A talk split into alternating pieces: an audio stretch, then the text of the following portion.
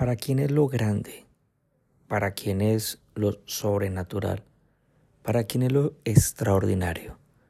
Para ti, que sabes esperar, que eres paciente, como aquella ave, aquella águila, que pacientemente espera en lo alto de la montaña, espera la mejor brisa, extiende sus alas y ataca su presa. Pacientemente espera. No es como aquella ave que está constantemente arrastrándose y picando el suelo con el piso. No. Para ti es lo más grande. Pues bueno, bienvenido a este espacio de devocional diario. Qué alegría saludarte. Me encuentro desde Jerusalén, Israel, en el monte de Sión. Y precisamente hoy tengo la alegría de decirte que vamos a empezar a estudiar un nuevo libro de la Biblia, el libro de Hechos. Vamos a estudiar como lo solemos hacer, en orden. Hechos capítulo 1. En tu Biblia tú tienes el Antiguo y el Nuevo Testamento. El Nuevo Testamento empieza con el libro de Mateo, luego sigue Marcos, Lucas y Juan. Esos cuatro libros son los Evangelios que narran la vida de Jesús, lo que él hacía y lo que él enseñaba. Ahora vamos con el libro de Hechos. Hechos, te doy una introducción.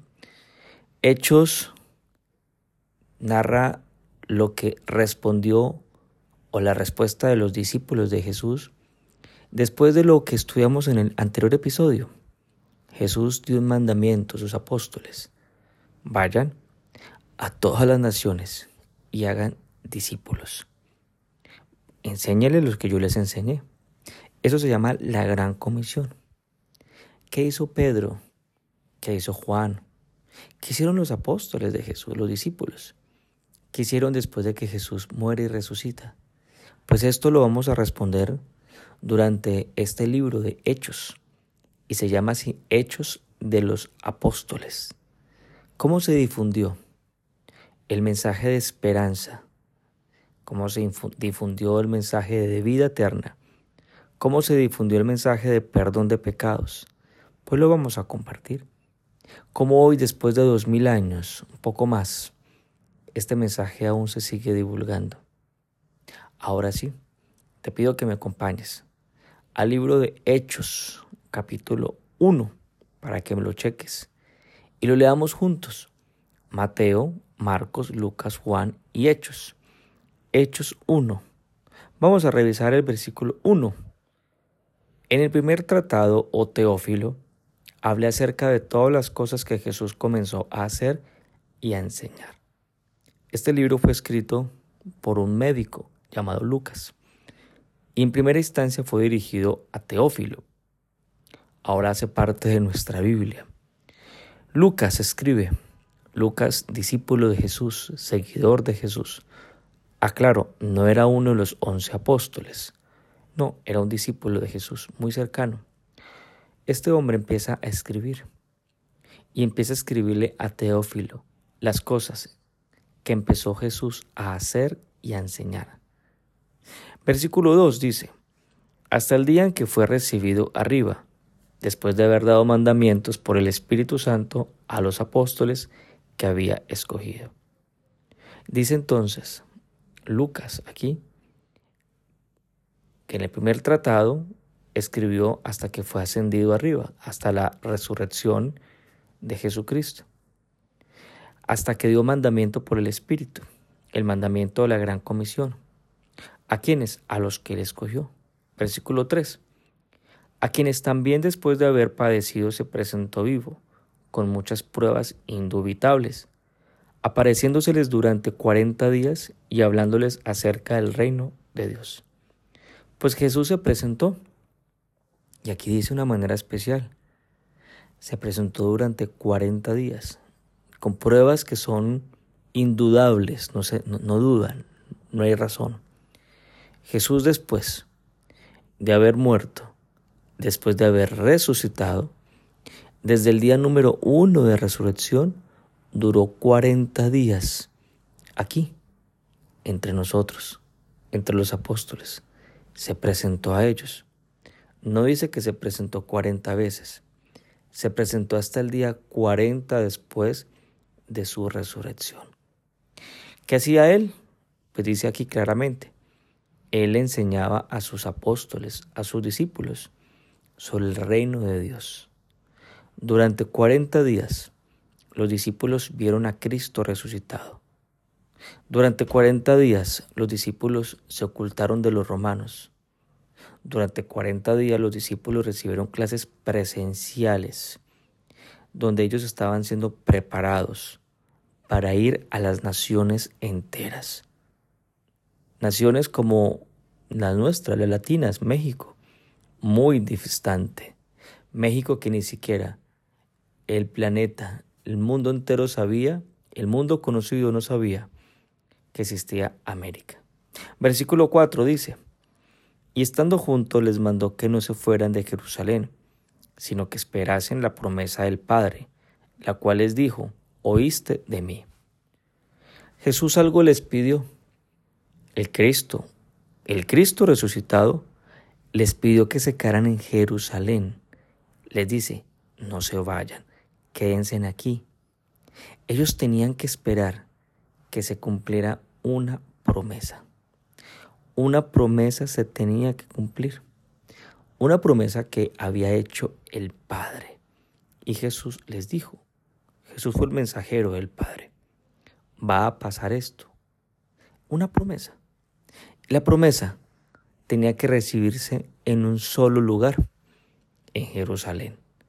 Y que bueno, que hoy puedo grabar este audio desde la bella Jerusalén también. Jesús les dijo, no se vayan de Jerusalén, quédense en Jerusalén. Había un regalo preparado para ellos pero ellos solamente necesitaban hacer una cosa, quedarse en Jerusalén. Y bueno, empezamos este audio hablando sobre para quién es lo grande, para quién es lo sobrenatural, para quién es lo extraordinario. Pues es esta promesa, porque las promesas de Dios, y aplicándolo esto que estamos leyendo a nuestras vidas, las promesas de Dios son así. Las promesas de Dios son grandes, son extraordinarias y sobrenaturales, algo que ni siquiera tu mente te alcanzas a imaginar. Las promesas de Dios superan tu capacidad de soñar y de imaginar. Lo que tiene Dios preparado para ti es extraordinario. No es ordinario, es algo extraordinario. ¿Cuál es la promesa? Versículo 5 dice, porque Juan ciertamente bautizó con agua mas vosotros seréis bautizados con el Espíritu Santo dentro de no muchos días. La promesa es que ellos iban a ser bautizados, no como Juan. Juan bautizó con agua. Ellos serían bautizados por el Espíritu Santo. Era cuestión de días. Entonces, si lo hablamos así, yo estoy en tiempo presente. Y en tiempo presente tengo que recibir el mandamiento. ¿Cuál era el mandamiento para los apóstoles? Quedarse en Jerusalén, no irse. Y en el tiempo futuro se va a cumplir la promesa. El mandamiento se cumple en el presente, el mandamiento no se cumple en el futuro, el mandamiento se cumple hoy y la promesa se recibe en el futuro. En mi presente yo tengo que tener la expectativa del cumplimiento de la promesa. Hoy entonces, un día muy especial. Iniciando este año 2022, tenemos algo muy particular. Hoy 5 de enero, sin perder esto tan especial, que tengo que tener en cuenta. No puedo olvidar y no puedo perder de vista, pues que hay una esperanza y hay una promesa y hay promesas increíbles de Dios para tu vida y para la mía.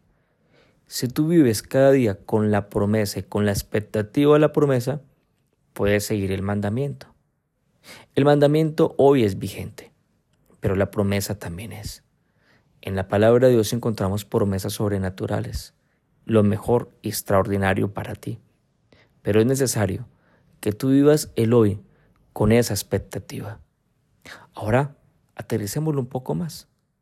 ¿Qué promesa tú anhelas en tu área emocional? ¿Qué promesa anhelas en tus áreas íntimas? ¿Qué promesa anhelas para tu familia? ¿Qué promesa anhelas para tu trabajo, tu emprendimiento? ¿Qué promesa? Pues ten la expectativa que no se logrará lo que tú piensas, se logrará algo mucho más grande, más sobrenatural. ¿Qué necesitas tú? Tener la expectativa. Ve a trabajar, ve con tu familia, ve, tienes una circunstancia con tu hijo, con tu hija, ve con la expectativa de lo que Dios va a hacer, pero ve con el mandamiento. Porque cuando no hay expectativa, cuando a ti se te olvida la promesa, hay desesperanza. Y cuando hay desesperanza, no se cumple el mandamiento. Cuando hay desesperanza, hay fatiga y cansancio. Y tú te rindes y decides renunciar porque perdiste de vida, de vista, el sueño, la tierra prometida. Con esto en mente, acompáñame. Y culminamos entonces los primeros versículos de este libro de Hechos capítulo 1.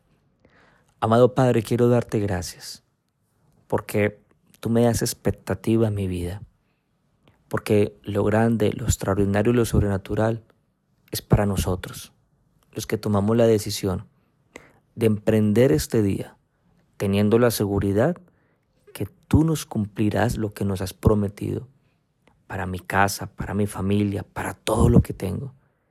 Por eso hoy tomo la decisión de poner por obra todo lo que tú me enseñas ¿Dónde necesito ver el milagro? Es donde necesito ser obediente a tu dirección. Y ahí entenderé que tengo una expectativa y una esperanza para seguir adelante. Es cuestión de tiempo. Y esto que estamos pasando es cuestión de tiempo, porque en cuestión de tiempo recibiremos tu promesa. Gracias por este tiempo. Te pido tu bendición. En el nombre de Jesús. Amén y amén.